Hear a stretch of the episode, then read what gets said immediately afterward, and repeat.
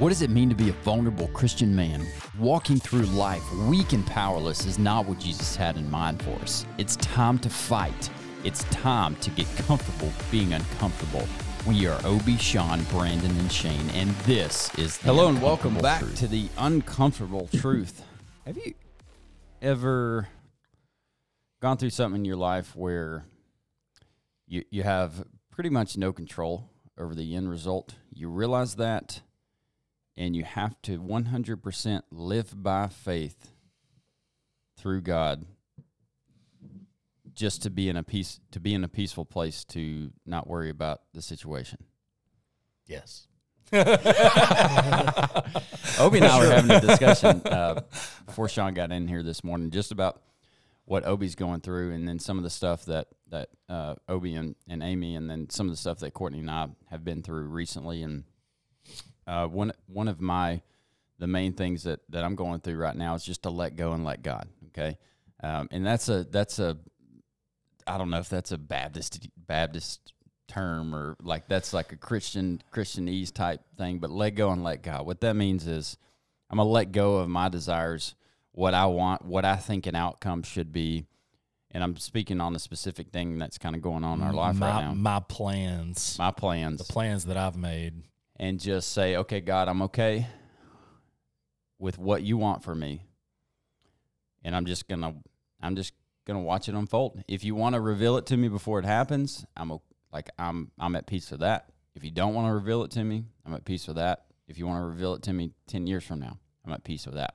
And if you're a planner, and if you like to have a plan, it can be a very, very refining by the fire, you know, situation. Yes. You know, it's very, very difficult to be in that moment. Because we naturally want to know now. Yeah. We want to know the plan. Mm-hmm. You know, you want to develop a plan, you want to see it through. Yeah. And at the end of the day, you know, God has the ultimate plan for our life, yeah. Right? Yeah. So we're going to get into that. I'm going to ask you about your story. Yeah. And Sean, will you open us up in prayer? Yes, sir. Dear God, just, thank you for this day. Thank you for these men, Lord. Just be with Shane today as we go through. I had to think about whether or not it was Obi or Shane for a second. And just thank you. Just be with Shane today as we go through this podcast. Just help our listeners to just grab a nugget of your word, Lord, with our testimony, with our podcast here, and Lord, just help us to have a great rest of our week, and just watch over us and give us opportunities to tell others about you, Lord, and what your son did at Calvary for us, Lord. We love you. In Jesus' name, amen. Amen. In 2022, my brother and I got together at the beginning of 2022, and we said, what are our goals for this year as far as real estate goes? And we came to the conclusion that we wanted to do 22 properties in 2022. About 2 months after that, we said, we're going to kill ourselves trying to do 22 properties in 2022. So we backed off to 11, I think is what we said. 2022 was for us, and we both agree on this, and my wife too, because she's a big part of this, was a race to a finish line that did not exist. We felt like we were in a hurry. We felt like we weren't seeing things around us. We weren't seeing God. We weren't asking God, conversing with God on our decisions in the business. We felt like we were just running. Blowing and going. Yep.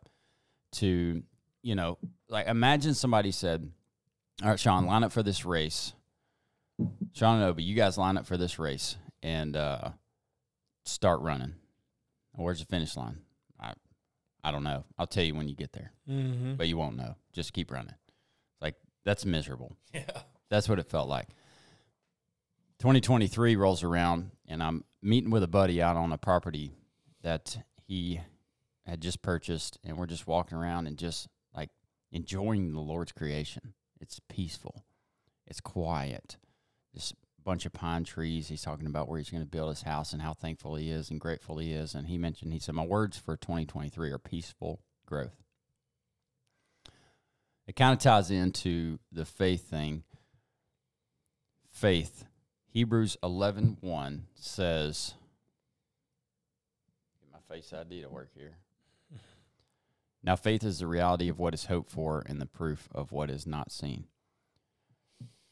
Slowing down enough and living in that faith mindset. So in 2023, when we said, hey, we're going to slow down, we've got so many properties that we're working on, we're not finished with. It feels like everything's out of whack. We feel like we're running a race that we don't know where the finish line is. We want to be in a different place. We want to trust in God and what we're doing. And so we decided to sell one of our properties.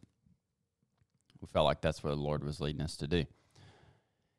And it would help us out tremendously financially, clearing our mind, clearing our headspace.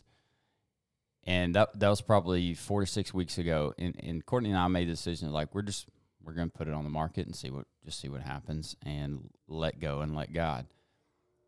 And from that time, we've been at total peace with that because we know that that's what the Lord is leading us to do. But it doesn't always make it easy to make decisions like that when you're operating out of faith, because it is the reality of what is hoped for, but the proof of what is not seen. So we can't see the future. Right. We don't know what's going to happen in the future. Only God does. We have to trust in Him enough to believe that He's going to take care of us through our faith. That's right. Obi, you're going through something right now kind of similar, but quite a bit different. Well, I'm just kind of hitting back a little bit on where you started there, the substance of things hoped for. If you're hoping for something, then it's probably good, right? If you hope that it's going to happen, even though there is no evidence, you can't see it, you're hoping for something. God tells us in Jeremiah 29:11 that He knows the plans. He knows the plans that He has for us, and those plans are good. And I have to go to that verse a lot because I am a planner. I like to see a plan come to fruition. I like to see it come and like you make this grand plan and then you see it happen. I love that. Yeah. I think it really just gets my fire going. That's part of what, like, for rehabbing houses too, for us, like Courtney and I love to see something that's possibly should have been torn down, turned into something, or a new house build where you have nothing and now you have something. It's just so cool. It is cool to see those things come together. It is very cool. Yeah. So, to talk about where we're at, we're 2 weeks away from closing on the sale of a property that we built, from the ground up. We bought a lot that you couldn't even see through from all the trees and built a home on it. And it was a 4-year project just about. And the Lord kind of led us the Lord didn't kind of lead us. The Lord led us to put this property on the market about 4 or 5 months ago. And we did, and we didn't get any bites. 6 months. Yeah, it was September. Okay. So whenever that was, okay. September, October, November. Okay. It is 6 months. Well, it was the day before the contract. Yep. That's right. That's exactly right. Courtney was telling this story to our neighbors the other day, and just like as she was speaking it out, she's like, oh my gosh, like God, like so much in that. It's pretty awesome to see how God's orchestrated it and how, we've given Him control of that and let Him have it. And we were getting ready. We felt like we had been obedient, and we were getting ready to take the house off the market on the 31st of January. And which was the end of the 6-month contract. That's right. Yeah. And we, got 2 offers on the 30th, the day before. That's crazy. Isn't that? That is crazy. Been on the market for 6 months. God, I'm being obedient. I'm just going to speak this out for you. This is so cool. Lord, I'm being obedient. I feel like this is where what you're leading my family to do. Lord sees obedience. House sits on the market for 6 months. You guys are at peace whether it sells or it doesn't. A day before the contract is up with the realtor, house is going to come off the market. Not 1, but 2 offers the day before. That's right. That ain't no coincidence. Yeah. No, it's not. It's not. I mean, we knew immediately that was, God working. However, the contract that we decided to take was a contingent contract. So we for the last 40 days have not known when we wanted to start moving our stuff, because at the end of the day, on a contingent contract, even though you feel very good about it, even better than most in this situation, we ultimately don't know for sure if it's going to close.